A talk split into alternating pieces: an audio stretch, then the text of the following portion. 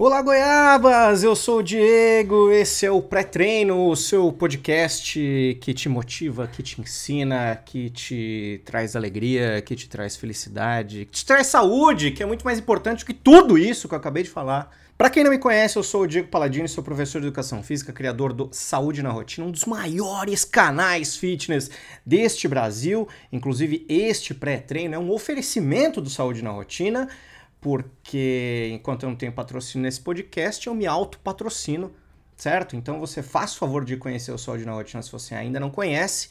Você pode também me seguir nas redes sociais, TikTok, Instagram, Twitter, tudo arroba Saúde na Rotina.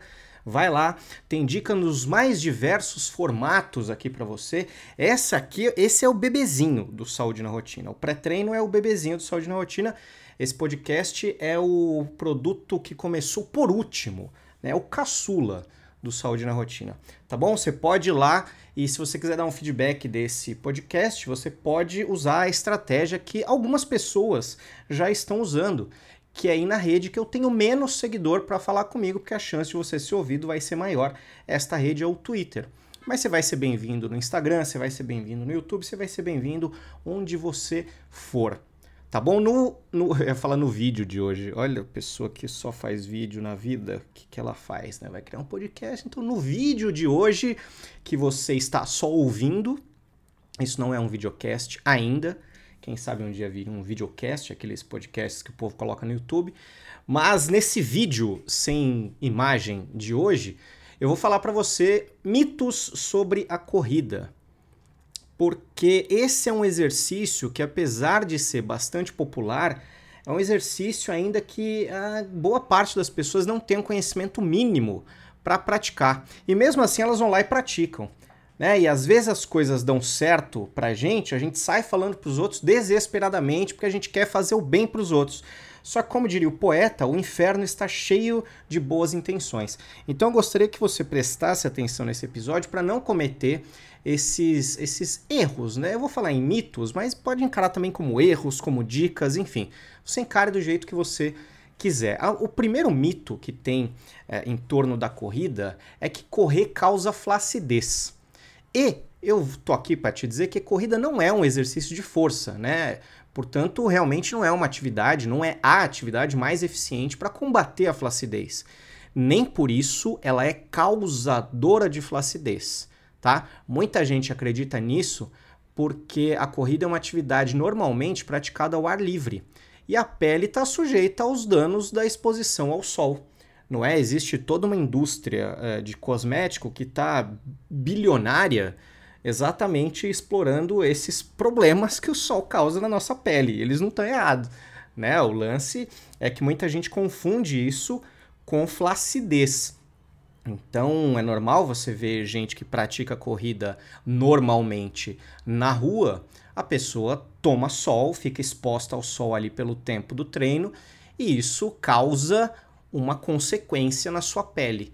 Mas não é a corrida. Se a pessoa tivesse ficado parada ali exposta ao sol, ela estaria com a pele do mesmo jeito. O segundo mito que tem ao redor da corrida é que correr é melhor do que caminhar.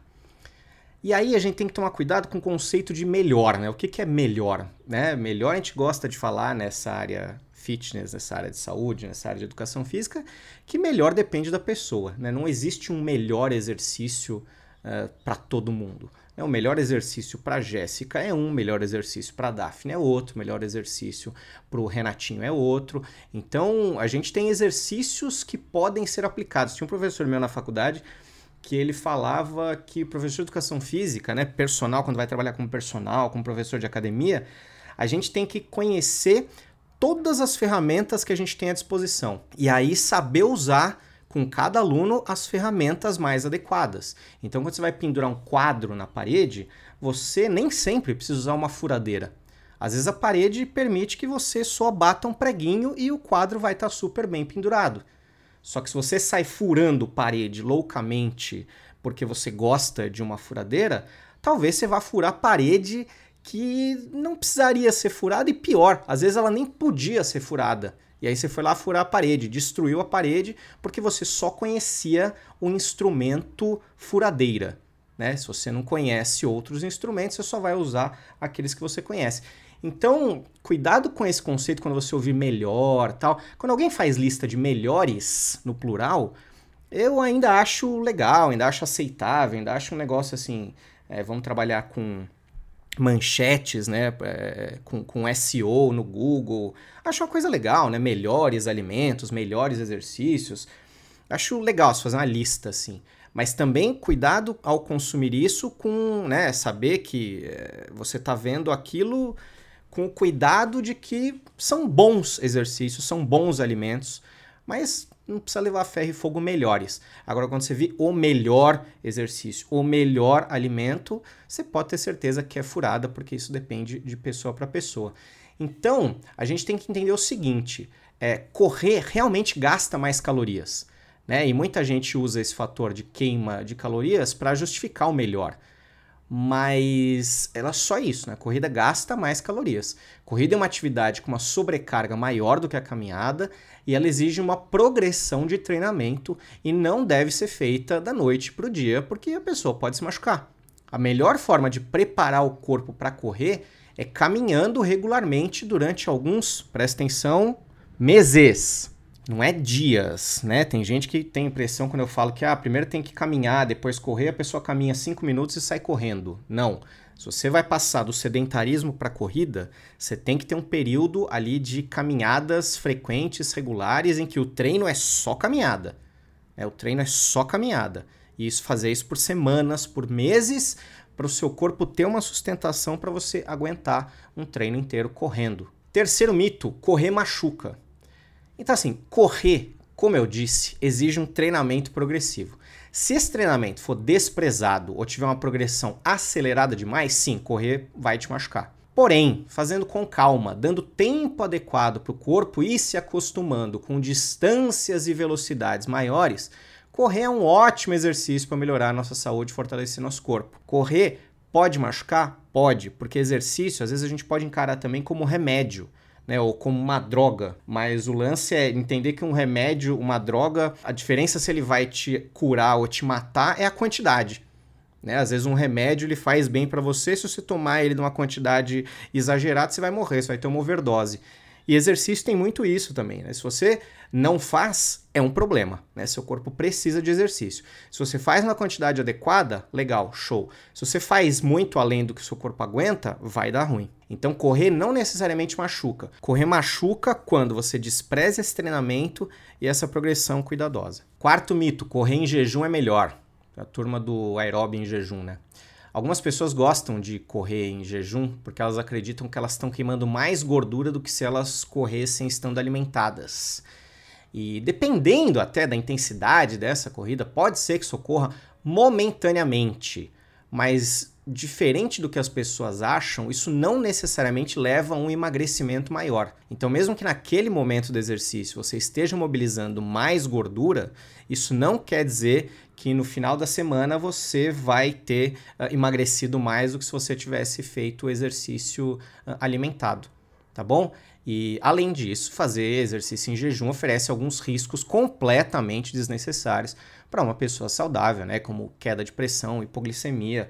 É, eu sempre conto essa história. Eu já dei aula de personal, já trabalhei em academia assim no começo do dia, 5 horas da manhã, 6 horas da manhã.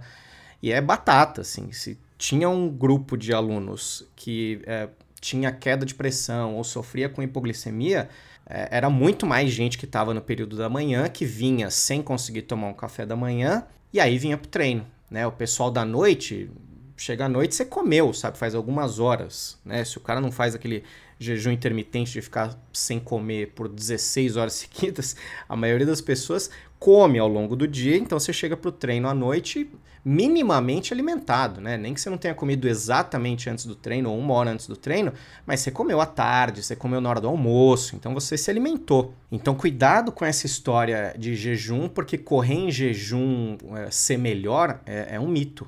Outro mito: correr com halteres ou caneleiras é bom para queimar mais. E aí convido o ouvinte a imaginar uma cena extremamente produtivo, extremamente eficiente, que é você correr segurando halteres, participando de uma reunião no Zoom, lendo no Kindle e dando uma olhadinha na timeline do Instagram. Muito produtivo. Pena que se você fizer tudo isso junto, você vai acabar se atrapalhando e vai fazer bobagem, né? Você vai meter essa sua fuça linda no chão. Então faz cada coisa no seu tempo e se concentra para você fazer aquela atividade direito. Aeróbico na hora do aeróbico, treino de força na hora do treino de força.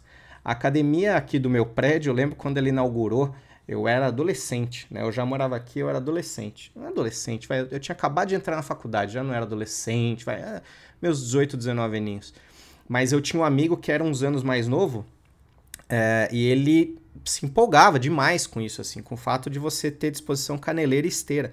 Então ele botava a caneleira nas pernas e corria na esteira, né? E aí a esteira fazia aquele barulho absurdo, né? Das passadas dele, machucando a esteira. A esteira já não, já não amortecia muito bem o, a passada, é, o Luiz Felipe ainda fazia questão de meter a caneleira lá, pá, e a gente achava graça tal, porque eu tinha acabado de entrar na faculdade, eu não via mal nenhum nisso, achava o máximo, inclusive, né?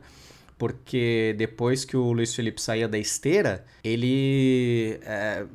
As pernas dele estavam completamente leves. Assim, você sai da esteira e tira a caneleira, não sei se você já fez isso, mas sai da esteira. Eu não vou recomendar aqui. Não pode. Diego, Diego, aprende a fazer podcast direito. Então tá, vou dar outro exemplo. Eu já treinei artes marciais durante um período da minha vida. Eu fiz Kung Fu. Durante o, o período que eu fiz Kung Fu, eu fiz também um, um, um experimento desse assim, que a gente fazia no treino, que era treinar chute com caneleira. Né? Então aí já não é ruim igual você andar em cima da esteira com caneleira. Então treinava chutes com caneleira. E era maravilhoso, porque você consegue colocar teu pé numa determinada altura usando uma caneleira de 2, 3 quilos. Quando você tira a caneleira, o teu pé vai no teto tranquilamente, assim, sabe? Aquela imagem da Cláudia Raia é aquilo, assim. Então, é muito legal, é muito bacana você saber usar caneleiras em diferentes momentos do treino, mas não para correr, não na esteira, porque você uma corrida, ela exige uma, uma sobrecarga significativa, assim. Então, cada passada que você dá no chão, o chão, né, Newton, aqui vamos lembrar das aulas de física, o chão te devolve também uma porrada para cima. Então, seu pé bate no chão, o chão bate no seu pé no, no sentido oposto, ou na direção oposta. Eu sempre confundo assim, direção e sentido. Mas o importante é que essa pancada que você recebe de volta na sola do pé, ela pode variar ali, pode passar de duas vezes o seu peso corporal. Então, quando você é uma pessoa de 50 quilos, por exemplo, você está correndo, você pode estar tá recebendo ali uma pancada no seu pé de 100 quilos, até de mais de 100 quilos, às vezes de, de, de 120, 130 quilos. Sabe? Quando você coloca uma caneleira a mais numa estrutura ainda é, que não é o seu corpo, né? Porque a caneleira fica solta do lado do corpo. Então, por mais presa que ela esteja, ela vai ficar é, batendo, subindo e descendo e batendo ali no seu tornozelo. Então, é, é uma coisa que tende a dar ruim muito mais rápido do que se você só partir do sedentarismo para corrida sabe? Acho que pode fazer sentido em certos momentos, com pessoas muito bem treinadas, correr com caneleira. Mas segurando o halter, aí já é também uma forçação de barra mais, né? Porque um halter muito pesado você não vai conseguir segurar, então um halter de 5, 6, 10 quilos para correr vai ser muito difícil. E se correr segurando um halterzinho de 1, 2 quilos, não vai fazer grandes diferenças, sabe, pro, pro, pro seu treinamento. Você não vai ter uma evolução mais rápida do treinamento. Você vai ter uma sobrecarga extra nos seus ombros, no seu cotovelo, de ter que ficar segurando aquele pezinho. Então é mais para ficar bonito na foto do que realmente para ter algum efeito no treinamento. Então é mito, tá? É, é, enfim, é mito e não é, né? Porque usar halteres e caneleiras você vai queimar mais calorias mas também pode ser uma grande tragédia na sua vida, completamente desnecessária. Outro mito é: deu cãibra, preciso comer banana. E o fato é que às vezes você precisa comer banana mesmo, mas às vezes não te falta potássio, às vezes te falta controlar melhor essa ansiedade e diminuir a velocidade ou o tempo da sua corrida. Né? Come banana, sim, mas é, tem paciência também para deixar teu corpo ganhar condicionamento ao longo das semanas e meses de treinamento Câimbras podem ter outras causas. Nem sempre ir na feira vai resolver. Você ter uma alimentação ali rica em frutas, em legumes, em verduras, vai te ajudar a ter resultados melhores no treinamento. sem sombra de dúvida. Mas às vezes a, a cãibra ela vem porque você está atropelando o processo, meu anjo. Porque você está querendo correr quando o teu corpo só está preparado para caminhar. Sabe? Então dá uma segurada aí também. E, e eu tô falando de cãibra, mas vale para canelite também, tá? Tem gente que fala, ah, eu tenho canelite. Fala um exercício aí pra eu fazer para curar minha canelite. Às vezes a canelite é só sua canela gritando que ela não tá aguentando o que você tá fazendo com ela. Entendeu? Então, vamos devagarzinho, né? O progresso é legal, o progresso é lento. É gostoso. Outro mito, vou correr de agasalho para emagrecer mais. E aí, a gente tem que lembrar aqui que suor não é gordura. Então, suar mais não representa um maior emagrecimento. Se você se pesar depois de ter suado bastante, você vai ver que você perdeu mais peso sim. Mas você já sabe que perder peso é diferente de emagrecer, porque a gente já fez um episódio aqui do podcast falando sobre isso. Além disso, suar demais prejudica o seu desempenho e te faz precisar parar o treino antes do que você precisaria. Percebe que teoricamente isso vai prejudicar seus resultados porque você está suando mais, não quer dizer que você está queimando mais caloria. E se você não precisasse parar, porque você já está muito suado e porque você está desidratado, você talvez aguentasse treinar mais e gastar mais calorias, né? Ou ganhar um condicionamento aeróbico a mais. Então percebe que no final das contas, correr de agasalho só faz sentido se você está num ambiente frio, muito frio, né? Porque fazer isso na academia, que nem eu já vi gente fazendo, é meio não entender o que está acontecendo com o próprio corpo. Outro mito: me machuquei porque meu tênis é ruim. Isso pode acontecer também, é aquele meio mito e meio não mito, né? Pode acontecer. O lance é que geralmente o que faz a pessoa se machucar é um treino desproporcional à sua capacidade. Então, de novo, vamos repetir para frisar isso muito bem. Indo devagar, progredindo bem aos pouquinhos, talvez o seu tênis atual seja suficiente para você. Lembra que o nosso corpo, se ele for bem treinado por nós, ele pode absorver impactos muito melhor do que qualquer calçado, por mais caro que ele seja. Tênis bom ajuda, mas corpo treinado protege muito mais. O nosso músculo é um tecido viscoelástico. Então, por exemplo, na corrida, quando você está dando uma passada, você tá, o seu corpo está jogando a perna para frente, você está acumulando energia elástica ali nos músculos da perna e transformando aquilo em energia mecânica para ir para frente. Então, por isso que quem aprende a correr, atletas, por exemplo, eles vão treinando muito técnicas de corrida, porque ao longo do tempo você vai aprendendo a economizar energia com o seu treinamento, com a sua corrida. Né? O nosso corpo ele é capaz de absorver impacto. O nosso corpo, inclusive, ele é feito para absorver impacto. O lance é quanto impacto. A gente acaba demonizando o impacto porque quando a gente fala de impacto, a gente está falando de gente que abusou, né, que fez muito mais exercício do que era para fazer, do que o corpo aguentava naquele momento. Imagina, o desafio de fazer um podcast é que você não tem imagem, né? Mas imagina aí mentalmente uma imagem da sua batata da perna, né? Então da altura da sua batata da perna. Imagina que esse músculo que você tem atrás na batata da perna, o gastrocnêmio, só um deles, né? Você tem outros músculos ali. Mas só o gastrocnêmio, ele tem um tamanho X. Se você puder pegar a régua e medir, vai ser um experimento interessante para você. Legal, você vai ter aí uma, uma batata da perna aí com, sei lá, 30 centímetros, 20 centímetros, não sei. Agora pega o solado do seu tênis, aquela borrachinha lá que a propaganda te prometeu que absorve impacto. Aí você vai pegar a mesma régua e vai ver quantos centímetros tem ali naquela borrachinha.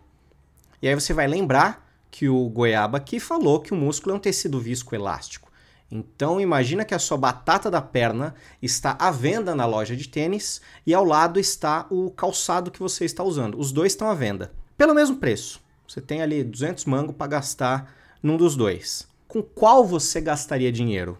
Por favor, eu gostaria de pedir para quem puder me responder lá no Twitter é, com qual você gastaria dinheiro. Você gastaria 200 reais com a batata da perna, com 30 centímetros de disposição e saúde para amortecer impacto, ou nessa borrachinha farelenta que está no seu tênis. Não importa quantas molas ela tem, não importa qual a tecnologia que tenha. Eu ainda estou recebendo mensagem de muita gente surpresa, né, que a gente criou um podcast. Então eu queria pedir a gentileza aí, se você gostou desse episódio ou de outro episódio que você já ouviu, compartilha com quem você conhece, porque tem muita gente que ainda não sabe que a gente começou esse podcast aqui, o pré-treino tá bom? Essa é a forma de você ajudar a gente a continuar fazendo episódios aqui desta bagaça, certo? Eu vou deixar aqui na descrição desse episódio o carrossel que a gente já fez no Instagram